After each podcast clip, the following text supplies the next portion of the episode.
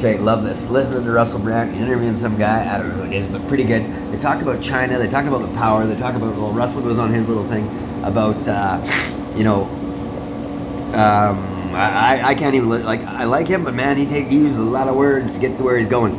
Some of them are good and some of them bring together really good. Anyway, talking about China being the kind of future superpower, blah, blah, blah. Russell thinks it's going to be China. And then whoever he's interviewing made like an absolutely amazing point. For number one, two, they're just as uh, fragile as like the rest of the world. Totally, like ah man, like exactly. Um, but uh, second point uh, was that um, the the future anticipation of how they're going to portray it, of the, the the style that they're going, and I you know totally agree with that too. Totally agree with they're going to portray it as the way the future is going to be. So they're going to be portrayed as being more advanced and kind of utilitarian, uh, but modern and, and futuristic. I guess totally get that. Yep, I'm with you. Uh, but it could go the other way too. You know, I think so. I think China actually uses um, personal freedoms. Almost, they control it to a percentage, almost like inflation rate, uh, to spur on the economy and to spur on innovation. And so when they're when they're stagnant on innovation and they're uh, they're, they're looking for some game changers or stuff like that, they, they, they relax the the the regime uh, enforcement by a percentile. You know, it's like okay, we drop if we drop our regime enforcement, say half a percent for the next year, and we let you know we let Google slide by a little bit or whatever the heck that you know or Facebook or like let, let's see if that can help us with this Olympic problem. We're pissing a whole bunch of people off. Let's see if anybody comes up with a good idea or something like that. We'll, we'll scroll the shit. And then when they get when it starts to get a little too wild or too crazy, they like they come down with an iron fist. Or that's what it appears. And it works. Like they take out some pretty big dogs.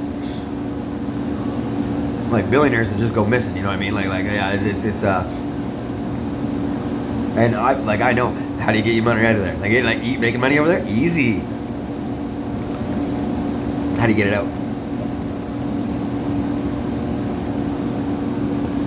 Now sure lots and lots and lots and lots and lots of people do it. But I also personally know lots and lots and lots of people that can uh, seen that, been there. Like, well, like I've never went there, but I've, I like, I tell you, I know I've got a lot of friends that have. Some I don't even know they're still alive.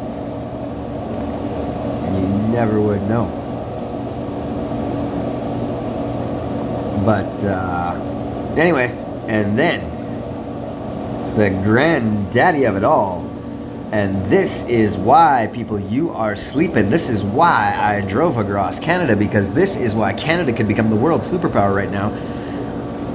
Nobody wants the States. Nobody wants China. Russia doesn't want it. They even commented today, where's Putin? Exactly. He just likes sitting in the background right now. Leave the attention off him because he's getting rich and happy just the way it is. Thank you very much. And the world needs a different kind of army right now. They need an army of kindness. And Canada right now, what we could do, they also need some inspiration. They need some hope. So we need to show them how to create focus at home.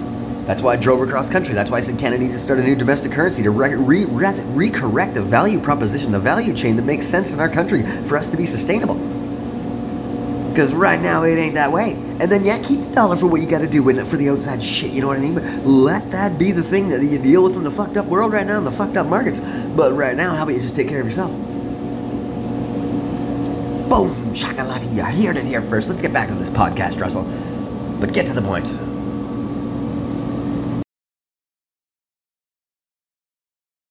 Okay, I'm done with listening to the podcast here because whoever he's interviewing, I got to check this guy out.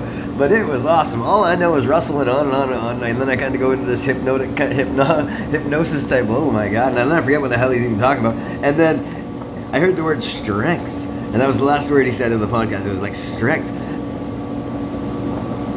And then I fucking forget what the guy said. He's like, "Good idea." Sums it up basically. I, I, God damn it! Like that's a, that's how good it is, man. But like, Jesus, whoever he's listening to, he's like, "Yep, three words summed up about fucking 500 or whatever the hell it was." I don't know, man. But that is good, goddamn shit. Boom, jagalaka. Let's get back to the podcast.